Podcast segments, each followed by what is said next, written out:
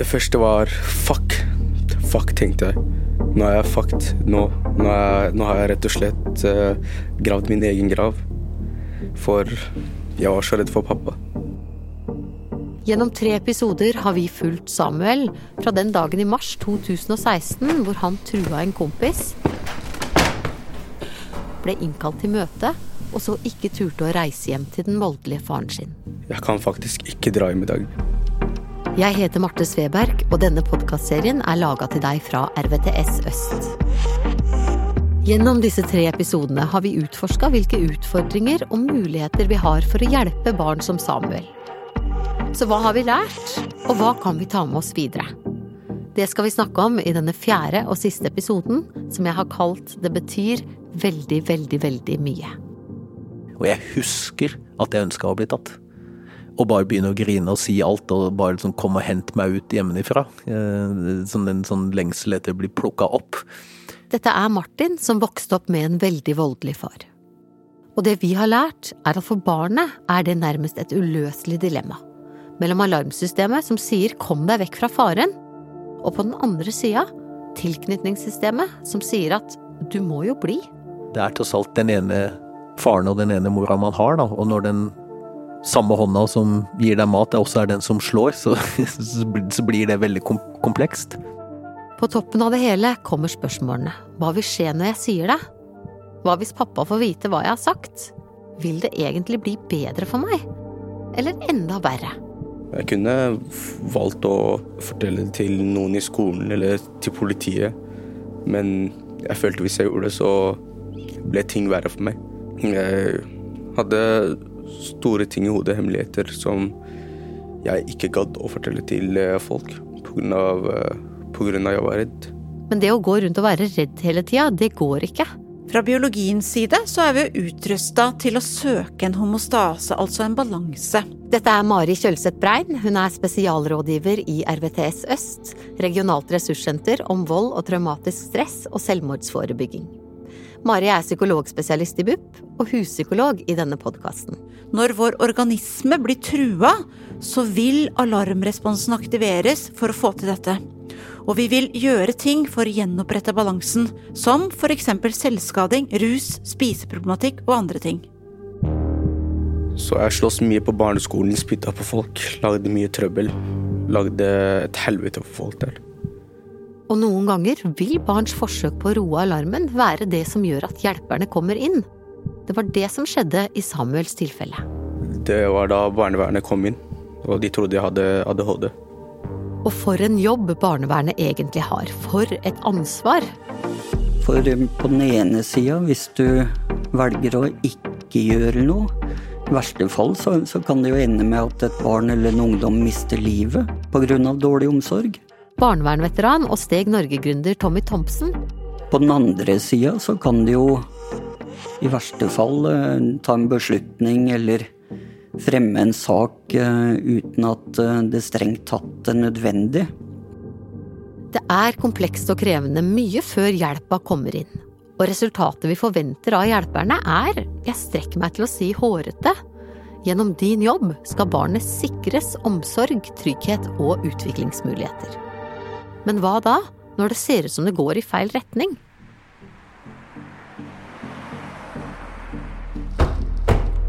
Ble kasta langt ut i skogen med null kontakt med mennesker. Samuel blir plassert på en hytte i skogen. Det er det tredje stedet han blir flytta til på noen få måneder. Det føltes ut som fengsel. Det er for å beskytte, men han får det bare verre. Altså, hjelpere som ikke lykkes med å hjelpe, eh, føler seg ofte mislykka. Maria ved Brusetkollen barnevernssenter. Og det å gå som ansatt og kjenne at man ikke får til jobben sin, Eh, er krevende. Og det å tørre å si at her får jeg ikke til, det er også et, eh, et nederlag. Og for en del ansatte kan det også være forbindelig litt med at de skammer seg. Eh, og da er det en sånn risiko for at vi forklarer det med at det er noe gærent med den ungen. Gode gamle har han et problem, eller er han et problem? Og når situasjonen er ordentlig kaotisk, kan veien bli kort til å tenke at jo, Samuel er et problem. Jeg følte meg bare trua. Det var det eneste. og jeg ville true tilbake. Da var kniven den eneste sjansen jeg hadde. Der og da. Samuel truer de ansatte på institusjonen med kniv. Og den kniven, den er et problem, og ikke et helt ukjent et. Det er jo en del av det å jobbe i barnevernet. Dette er Aud Ørnes fra RVTS Sør. At eh, vi ofte kan være i situasjoner der det som er en realitet, er at vi er litt på den knivseggen mellom liv og død. Eh, fare for eget liv og fare for andres liv. Så da kan vi altså sitte der med barn som er redde, og hjelpere som er redde. Og da har vi egentlig et ganske stort problem. Og når frykten setter seg i systemet, så risikerer vi at hjelperne blir kontrollerende, straffende eller totalt handlingslamma og ikke klarer å beskytte barna. Mari fra RVTS Øst. Det blir ofte store konflikter mellom hjelperne, og det minsker sjansene for å se løsninger. Løsninger, ja. Det er jo veldig enkelt å si i en podkast med litt musikk under at du må jo bare. Hadde det vært så enkelt, så hadde vi ikke hatt noe problem. Hvis vi skal lykkes sammen i det komplekse, så må vi faktisk tåle motsetninger. At vi er uenige, og ikke lukke diskusjoner for tidlig. Og så handler det om å teste ut, da. Og vurdere hva som har effekt. Og mest av alt unngå å gjøre ting verre. Og nå vil Aud Ørnes i RVT Sør si noe. Jeg vil vel si at eh, hvis han skal overleve eh, psykisk, eh, og ikke minst engasjementmessig og motivasjonsmessig, arbeidsgledemessig i en barnevernstjeneste over år, så er det én ting å gjøre, og det er å jobbe med sin egen sårbarhet og styrke. Og bli venn med sin egen skam. Jobbe godt i det komplekse, og jobbe godt med egen sårbarhet, styrke og den vonde skammen. Og så forsøke å forstå. Hva er det egentlig du har opplevd, Samuel? Så da plukket jeg opp uh, den pistolen broren min kasta går rolig ut. Så ser jeg han. Broren min sitter nede på knær, holder på å bli skutt, rett og slett. Og da måtte jeg avfyre skudd og eh, drepe han som skulle drepe broren min. Samuel dreper en person som tiåring. Og hvordan kan slike opplevelser prege et barns liv videre? Vi forventer jo at overlevelsesstrategiene skal gi seg når omsorgen endres til det bedre, men når barn utsettes for langvarig og uforutsigbart stress og opplever manglende kontroll, så kan stressresponsen bli sensitivert. Og det betyr at det skal mindre og mindre til før alarmen går og man blir overvelda. Så er det egentlig håp? Det går an å endre, det skal bare mange flere repetisjoner til. For hjernen søker det vante, og vil på en måte det. Men hvis vi vet mer om hvordan mekanismene virker, så kan vi også vite mer om hvordan vi faktisk kan treffe med hjelpa. Og i ungdomstiden er hjernen ekstra åpen for nye erfaringer. For den er under ombygging, så det er en slags andre mulighet. Personlig kan jeg ikke tenke meg noe større belønning i noen jobb. Å være med å snu kursen til det bedre. I et ungt menneskes liv. Og merke at nå får vi til noe her. Det er øyeblikkene, og det er eh, kontakten. Blikket. Maria ved Brusetkollen barnevernssenter. Når de kommer for eh, å vise fram for de har fått barn. Vil dele det. Og, syns, og til, at de tillater oss å være stolte av dem. Det er dyrebart.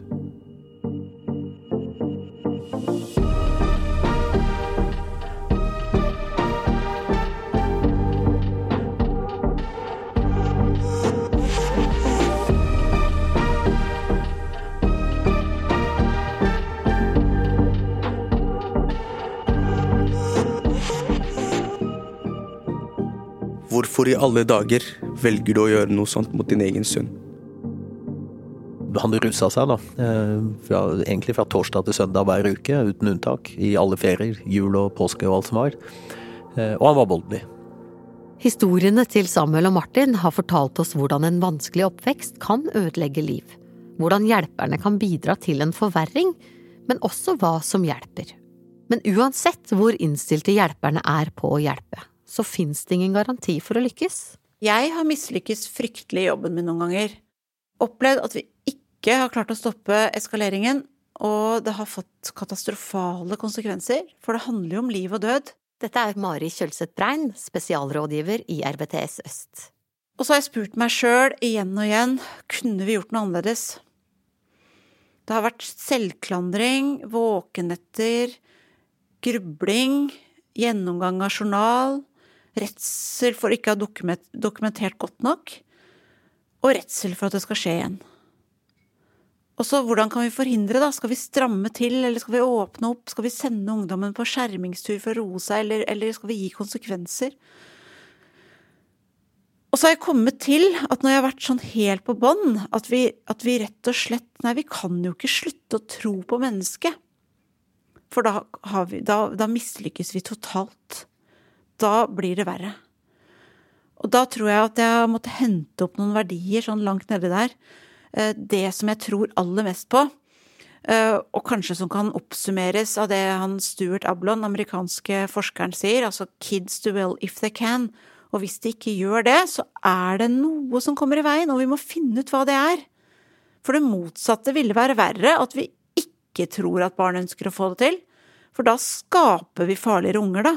Da bekrefter vi jo bare det han eller hun føler inni seg, sånn at alarmen blir en del av identiteten. Så jeg tror vi må ta sjanser for å gi muligheter, for da går det an å komme skikkelig skeivt ut, men så komme seg inn igjen med god hjelp, og det viser blant annet historien til Samuel.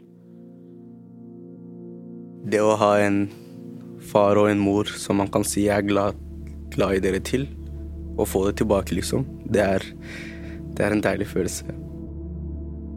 Samuels historie viser at det går an å endre kurs. Og hvordan kan vi best mulig sikre oss at det skjer for flest mulig barn? Hvis vi skal klare å hjelpe barn som har sånne opplevelser som Samuel, og har opplevd omsorgssvikt og traumer, så må vi først og fremst være nysgjerrig på hva har skjedd med deg. Og så må vi være ydmyke for de sterke kreftene som er i sving når det handler om overlevelse, og at vi selv blir drevet med uten at vi er klar over det. Og vi må fortsette å utvikle tjenestene våre, finne gode samarbeidsformer og fortsette å utvikle fagfeltet sånn at vi kan treffe bedre med hjelpen vår. Jeg lærte for mange år siden en fin setning av eh, kloke kollega Helen Christie, eh, som jeg tror hun igjen hentet fra en som heter Nunn Kenneth, om hva vi mennesker trenger for å komme oss videre etter vonde opplevelser i barndommen. Eh, og den setningen, det handler om at fortiden trenger avklaring, begripbarhet og ansvarsplassering. Nåtiden trenger trygghet, og fremtiden trenger håp om at ting kan bli ok. Og det syns jeg er en ganske sånn oppsummerende setning om hva dette her handler om. Både det med fortid, nåtid og fremtid. Uh, og dette med avklaring, begripbarhet og ansvarsplassering, det er jo en veldig krevende prosess.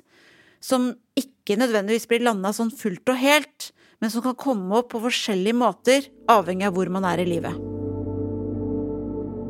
Fortida trenger avklaring, begripbarhet og ansvarsplassering. Det høres jo veldig fint ut, men enkelt er det ikke. De farene jeg opplever i livet, de kommer innenfra. De er jo faktisk ikke reelle, noen av dem. Dette er Martin som vokste opp med en veldig voldelig far, og det sitter i 30 år etter. Og det å øh, Altså, jeg, jeg, ser jo at veldig mye øh, potensiell øh, livskvalitet og livskraft og livsmot vil kunne ligge i aksept da, ikke sant, istedenfor kjempe imot. Jeg kjemper imot. Jeg, jeg, jeg vet at det er feil strategi. Men jeg, jeg, kjemper og lever som om jeg er i fare. Eh, I veldig stor grad. Altså jage, stresse, uroen, beredskapen. Det som gjør at jeg ikke sover ordentlig. Martin kjemper imot. Og det å akseptere, hva betyr det egentlig? Akseptere i den forstand at jeg får ikke gjort noe med det som har skjedd. Jeg veit jo det, og det vil jo det vil mange si. Du får ikke gjort noe med det. Nei, jeg gjør ikke det. Men Pussig nok så bruker jeg jo ekstremt mye energi på å prøve å altså kave med det og prøve å sette sammen disse bitene på nytt og prøve å forstå. Og jeg har, altså jeg har forsvunnet ned i et sort hull som handler om å prøve å forstå pappas motivasjon, prøve å forstå hvorfor han slo, hvorfor blei han som han blei, hva skjedde. Kommer jo aldri til å få svar på det. Prøve å sette sammen bitene, skape begripbarhet. Hvorfor ble Samuel mishandla av sin egen far? Jeg har alltid lurt på hva som skjedde der. Om det var jeg som gjorde noe galt, eller om det var noe som skjedde med han. Eller hva skal jeg si Om pappa hans var, var for mye for han. Om han ikke klarte å ta vare på oss, eller om han slet med sine egne ting. Men jeg følte han måtte få det ut på oss, liksom. Så det gikk jo mange tanker rundt, ikke sant. Hva i alle dager skjedde? Hvor ble av den pappakjærligheten jeg fikk da vi kom til Norge, liksom? Hvor eh, ble, hvor ble det av den kjærligheten du ga meg? Den kjærligheten jeg fikk? Og alle de koselige tingene vi gjorde. Og da begynner man selvfølgelig å lure på hva man, hva man har gjort galt. Hva var det egentlig som gikk galt? Var det noe med meg? Jeg er klar over at det ikke er min skyld at jeg ble slått. Dette er Martin. Men faktisk er det sånn at selv om jeg vet at det er feil, så tenker jeg fortsatt at det må ha vært noe med meg som gjorde at det gikk an å slå. At det er et eller annet som fortjener juling. Eh, enda jeg sånn kategorisk vet at det er feil, og jeg vet at det ikke er min feil, så tenker jeg det. Og det liksom det, jeg tenker at det er forskjellen da, mellom, mellom skyld og skam. Jeg, jeg er trygg på at jeg ikke har reell skyld, objektiv skyld, men jeg føler nok i for liten grad på det. Altså, jeg vet at pappa har ansvaret at jeg var barn, men, eh, men jeg føler mye skam, og jeg kan lett føle meg uh, Få den samme litt sånn følelsen av pissa på meg. Den der den sterke skamfølelsen. Så det er ikke så enkelt som å si Altså, det blir litt mer det prinsipielle. Det tror jeg til en viss grad hjelper. Det er, det er, viktig for et barn å høre 'dette har du ikke skyld i', selvfølgelig er det det, og at noen sier veldig tydelig fra at dette er feil. Og veldig tydelig, for jeg tror det, det går ikke an å bli tydelig nok. Jeg husker eh, noen av de første som tok imot det jeg sa, og som var veldig tydelig, og hvor, hvor enormt avgjørende det var. Altså at jeg kunne se i blikket på den som jeg fortalte til at de reagerte, og at jeg trodde på den reaksjonen, sånn at jeg fikk en bekreftelse på at jeg var ikke helt på jordet, eller at, at, den, at det jeg fortalte var øh, adekvat, da. Men Så det er en viktig milepæl, å komme igjennom den der opplevelsen av at noen forteller veldig tydelig at dette går ikke an, dette er feil, dette er ikke lov, dette Det må betrygge uh, barna på. Fordi vi vet at i alle tilfeller hvor barn blir utsatt for vold eller overgrep eller hva som helst, så vil det alltid være et sånn aspekt av skyldfølelse. Eh, og, og, og, og, man fortjener det da på noe vis, ikke sant, eller Det er sikkert en måte å få verden til å gå på, altså at um, det er lettere å ta skylda enn å Altså du kan ikke Du kan på en måte ikke Du tåler ikke å innrømme at hjemmet ikke er et trygt sted å være. Da er det, jo bedre å ta skylda. Uh, tenker jeg. Men, men um, Så jeg, jeg, har masse å jobbe med når det gjelder å, å plassere den, det ansvaret enda tydeligere, da.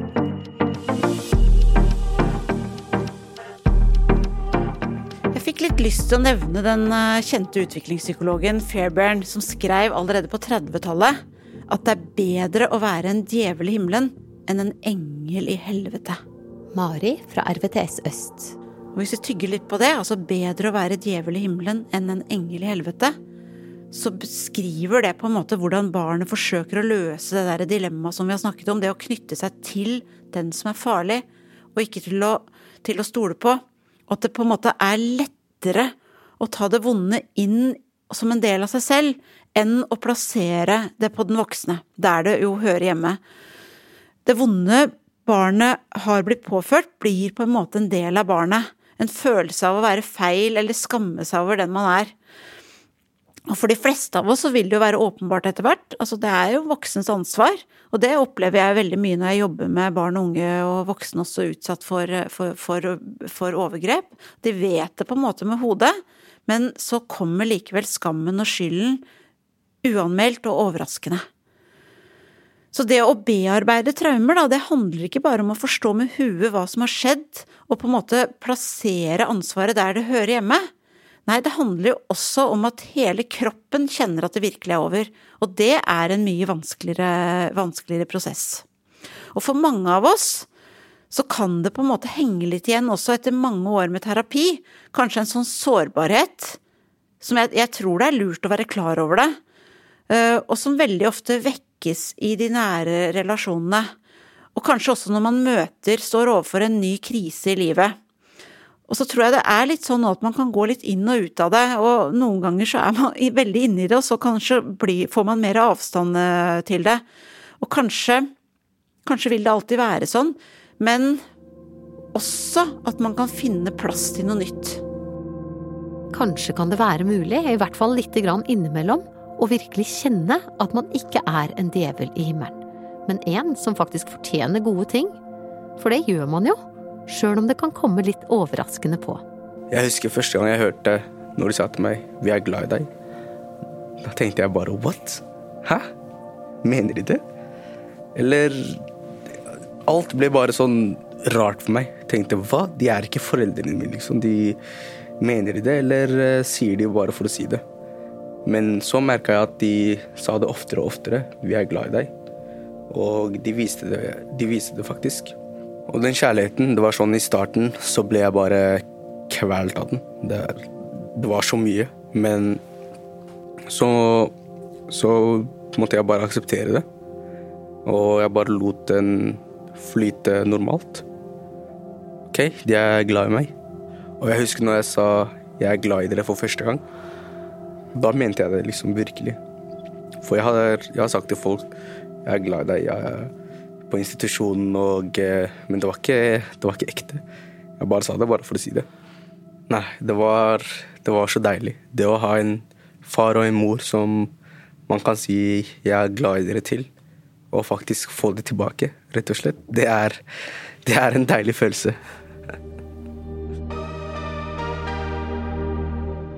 Nåtiden trenger trygghet, sier setningen Mari lærte. Det handler om den ytre tryggheten, selvfølgelig, men det handler også om den følte tryggheten.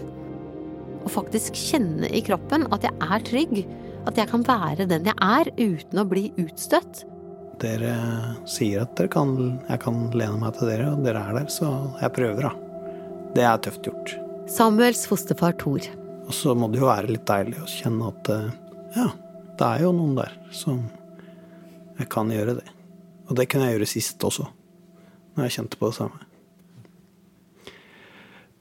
Da blir det jo nært og, og, og varige bånd, da.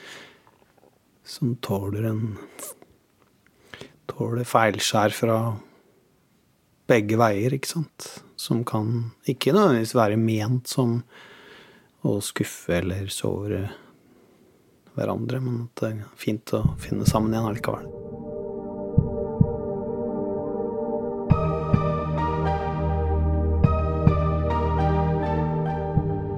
Det er kanskje ikke helt sånn all you need is love, men uten kjærlighet på en eller annen måte, så kommer vi ikke noe særlig vei. For å lykkes med å hjelpe, sier Aud Ørnes i RBTS Sør, altså alle de ungene og ungdommene som driver og kaver rundt i livet, så er det noen ting vi bare må holde høyt oppe og ikke miste av syne. Jeg tør faktisk å påstå at alle barn ønsker å bli elska. Alle barn ønsker å tilhøre en flokk. Og alle barn ønsker å oppleve anerkjennelse og mestring. Og det er det vi som arten menneske strever mot hele livet. Når jeg da jobber med et barn, så er det sånn å hele tiden nesten ha det som en sånn rød ball på pulten min. Hvordan opplever han å bli elska? Fra hvem? Hvilken flokk er han med i? Bare kjenne på mestring og anerkjennelse. Jeg er helt sikker på at jeg alltid kan fylle noe ut der. Eh, og så er det neste spørsmålet Er det han holder på med der, sunt? Har han de ferdighetene han trenger for at dette skal bli sunt nok? Nettopp fordi at det, det går an å bli elska av feil folk. Ikke sant? Det går an å tilhøre feil flokk. Eh, og det går an å holde på med ting som gir meg anerkjennelse og mestring, men som også er skadelig for meg. Så både det å oppleve at jeg blir elska, det å oppleve at jeg er en del av en flokk, det å oppleve mestring og oppleve anerkjennelse, kan også være altså også ta livet av meg. Eh, og da handler det ofte om ferdighetene til barnet, da. Eh, for han kan jo si sånn Ja, barn, altså han, han 15-åringen der, han gjør som han vil alltid. Så det går ikke an. Altså, han ruser seg, så ruser han seg. Skal, så stikker han av, så går han rett i en bil. Sånn er det. Og da vil jeg si, hva om vi begynner i andre enden? Og snakker om hvilke ferdigheter har dette barnet fått med seg fra fødsel på hva er et godt liv? Eh, hva er å eh, kjenne på mestring? Hva er å være i en flokk?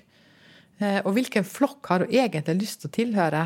Hva har du egentlig lyst til å være flinkest på? Så kan vi noen ganger få noen overraskelser av et svar. Jeg har gjort det som barneleder når jeg har sittet og snakka med ungdom som f.eks. har droppet ut av skolen, eller som gir beng i skolen og er dryppa innom sånn av og til.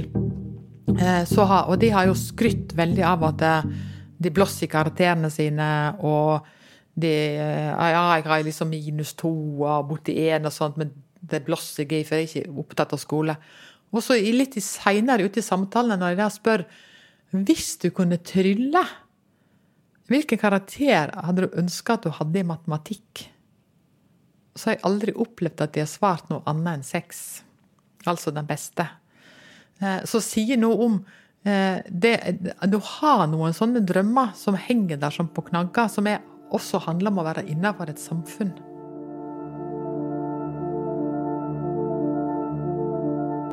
Og nå må vi snakke om håpet.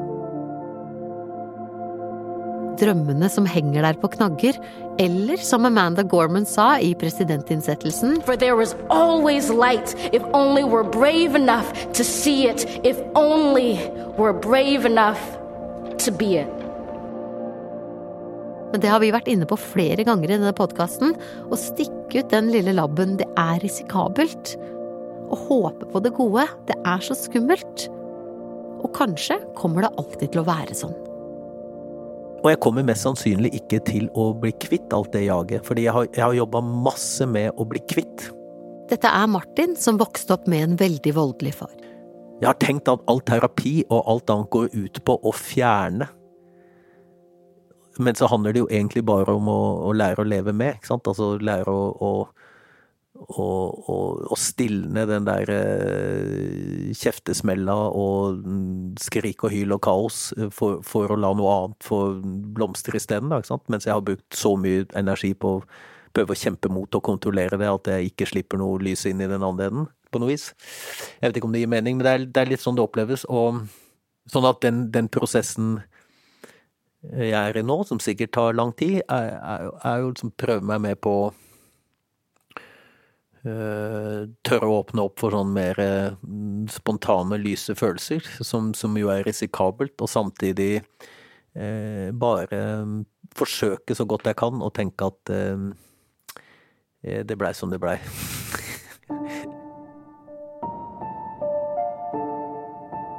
Som Martin sier så utrolig godt, det går jo ikke an å fjerne, men det handler jo mye mer om å leve med. Og så er det jo risikabelt å håpe, da å tørre å åpne opp for det som er godt. Som hun kloke Amanda Gorman på 22 år sa. Altså For there was always light if only we're brave enough to see it. If only we're brave enough to be it. Det handler om å våge, og alle gangene man åpner opp, så gir det jo noen nye opplevelser. Og så vet vi jo da fra kunnskapen om hjernen at den er jo i utvikling hele livet. Den formes av de erfaringene vi får gjennom hele livet. Hjernen formes av nye erfaringer, og for Samuel ser det virkelig ut som det er håp. Framtida har noen muligheter det nesten ikke gikk an å drømme om for bare noen få år sia. I går faktisk, senest. Og så husker jeg at jeg satt oppe og tenkte på hvordan fremtiden vil se ut. Hvordan, hva som kommer til å skje videre. Og så tenkte jeg så langt som når jeg får barn, og kone og, sånn. Så tenkte jeg hæ, når jeg får barn, så skal de komme inn her og si det er bestemor og bestefar. Ja, det ser jeg fram til å kunne være bestefar. Hører, de, hører på podkasten og tårene triller, eller? Håper det høres. Åh, ja. Det var eh, så fint. Hvis jeg ikke hadde valgt de, da, hvordan Hva ville skjedd? De må jo vite hvem bestefar og bestemor er. Skal jeg liksom si jeg stakk fra pappa, som var det? Så tenkte jeg Men i alle dager, det er jo her de kommer til å være. Det er jo de her som har tatt vare på faren deres. Og passa på faren deres og lærte han opp, liksom. Det er, det er, det er de her som er familien. Det, det tenkte jeg på i går. Det var en deilig følelse å tenke på. Det var veldig, veldig deilig. Jeg tenkte, vet du hva? Det betyr mye. Det betyr veldig, veldig, veldig mye. Jeg håper det blir mange. ja. Vi vil gjerne være bestemor og bestefar til dine barn. Det er ikke meninga å bli helt halleluja på slutten her, men samtidig kanskje litt, for det er jo utrolig det som har skjedd. Å vokse opp i en helt annen kultur, bli tvunget til å drepe som tiåring, komme til et totalt fremmed land og bli svikta av den nærmeste og den eneste man har. Og så baller det bare på seg. Volden eskalerer, hjelperne blir redde, det er kaos. Dette her kunne endt helt annerledes, og det ville ikke vært særlig rart. Barnevernveteran og Steg Norge-gründer Tommy Thompson har vært veileder for Samuel og familien. Og hvilke gode ting er det han har sett hos denne gjengen som har bidratt til at det har gått så bra? Jeg har lyst til å gi skryt til eh, alle enkeltindividene eh, hver for seg, fordi de har vært åpne. Eh, jeg opplever at de har vært åpne og ærlige med meg. De har også gode ressurser ved at alle har vært gode til å kunne sette ord på sine utfordringer som enkeltindivider og samla sett når de har sett på fosterfamilien som en Eh, som et omsorgssystem. Så det at de har vært, eh, de har vært kommunikative alle sammen, eh, og de har også turt, og de har valgt å tørre å være sårbare, samtidig sitte sammen og, og snakke om hvordan jeg som person opplever det ut ifra sitt ståsted. Så, så, det har på en måte vært eh, grunnlaget til å kunne gjennomføre veldig gode samtaler og veiledningsøkter. Så sånn sett så er jeg rent personlig er veldig takknemlig for å i det hele tatt ha fått eh, lov til å jobbe både med fosterfamilien, men, men uh, også med Samuel. Jeg fikk mye kjærlighet av de, det, og det ble for mye. Jeg ble nesten kvelt av det, liksom. Det ble for mye. Jeg måtte trekke meg unna hele tiden. Og da brukte jeg tid på rommet. Ok, Tenkte ok, hvorfor, hvorfor gjør de det her mot meg, liksom? Han har en helt særegen evne til å sette ord på det som har vært vanskelig. Eh, beskrive det eh, for meg, som har gitt meg veldig verdifull læring på hvordan det er å være ungdom, eh, ikke-etnisk norsk bakgrunn, bo i x antall institusjonstiltak, det å ha gjort noe feil her i livet, bli idømt ungdomsstraff. Og når jeg kjenner til deler av hans livshistorie, så må jeg si at han har jo vært gjennom enorme utfordringer. Han har måttet ta en lang rekke valg. Han har måttet lære seg eh, å tilpasse seg nye mennesker, nye omsorgssystemer på rekke og rad under offentlig omsorg. Så jeg må si jeg har enormt respekt for hva han egentlig har fått til.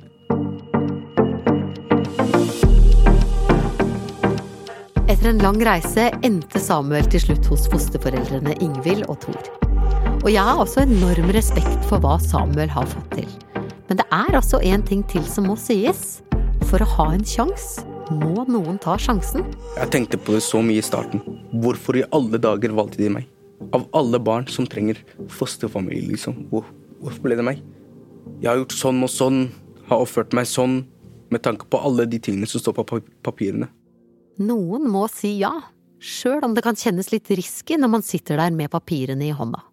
Men som Ingvild sier, Én ting er hva du leser på et papir, og en handling som på en måte kanskje har vært gjort eller flere, ikke sant, men et, eh, så tror jeg vi fikk en sånn veldig sånn der sterk eh, opplevelse av det at når vi så den, da, at eh, ja, men én ting er mennesket, og noe annet er handlingen, på en måte. Det var veldig ja. Og så tror jeg jo noen ganger bare den der sterke magefølelsen vi kjente på at det her skal vi gjøre, og tørre å gå for det. Jeg har lært mye på kort tid. dette er fosterfar Thor. Ser jo annerledes på veldig mange mennesker eh, nå. Fordi jeg har veldig tydelig erfaring på det å se en gang til. Og så jeg har ikke Bør vel ikke la handlinger eller omdømme eller rykter eller noe som står på et papir, bestemme hva jeg skal mene. Ja, I det her komplekse feltet så er det litt vanskelig å trekke fram hva som er aller viktigst eh, for at det skal gå bedre.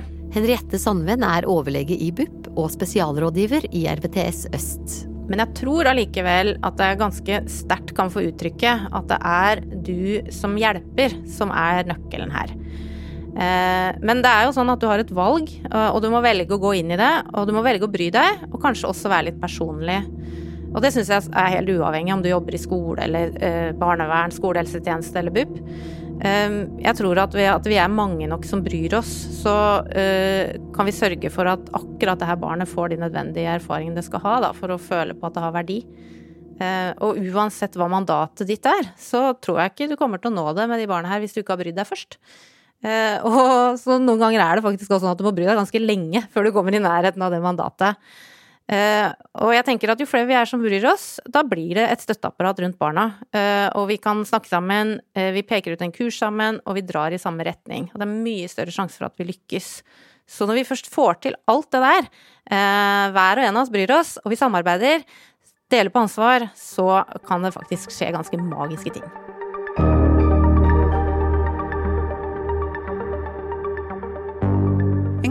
Barndom varer livet ut. Det het en handlingsplan mot vold og overgrep som regjeringen lanserte for noen år siden. Eh, Og vi er jo alle enige i målsettingen. Det går ikke an å være uenig i det. Dette er Mari fra RVTS Øst. Og vi hjelpere, vi er satt til å utføre dette oppdraget. Og det er mye ansvar og alvor. Og så er det ikke så enkelt som det kan virke som. For bare vi finner ut, hvis vi avdekker, finner tiltak, gir behandling, så skal det jo bli bedre, ikke sant? I denne podkasten så ønska vi å gå dypere inn i det som blir vanskelig. Vi ønska å stoppe opp, se på oss selv, være nysgjerrig på, hva, på hvordan vi alle blir prega av det som vi tror og har god grunn til i dag, og tro at handler om overlevelse. Og så ønsker vi å bruke den kunnskapen vi har om menneskets egentlig vanvittige evne til å tilpasse seg. Eh, og jeg håper at lytteren sitter igjen med en respekt og en ydmykhet for de som er midt oppi det, som er overlevere. Og jeg tenker at vi skylder å gi det beste vi har.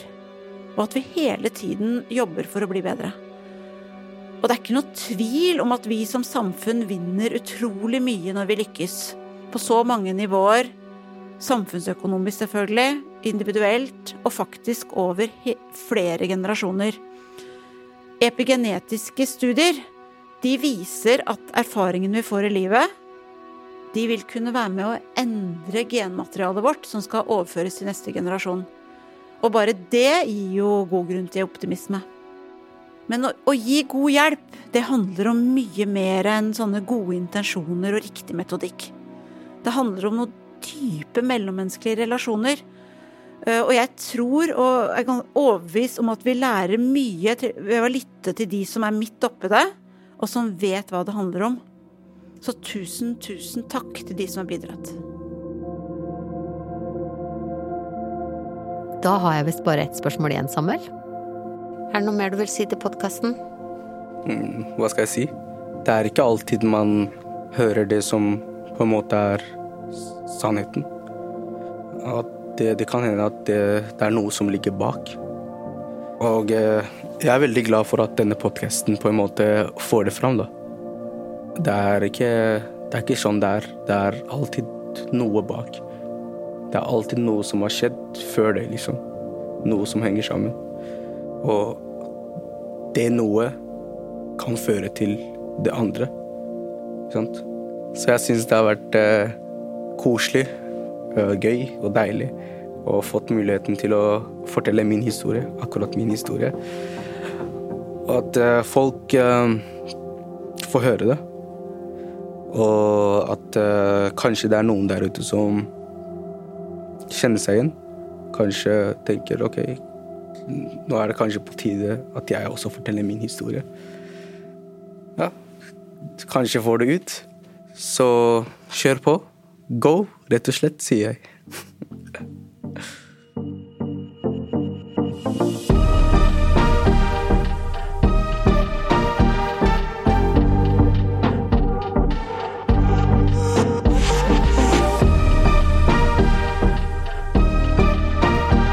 Du har hørt podkastserien 'Samuel trenger hjelp', laga til deg fra RVTS Øst etter idé og manus av Mari Kjølseth Brein og Marte Sveberg. Lyder Produksjoner har klippa og dramatisert. Sivert Hjeltnes Hagtvedt har miksa lyden, og sammen med Anders Kjær laga musikken. Jeg heter Marte Sveberg. Stemmen til Samuel er bytta ut for at han ikke skal bli gjenkjent. Det er Mohammed Aden Ali som leser replikkene én til én, og disse er lagt oppå det opprinnelige intervjuet. Samuel har fritatt Tommy Thompson, fosterforeldrene og kontaktpersonen i barnevernet fra taushetsplikten.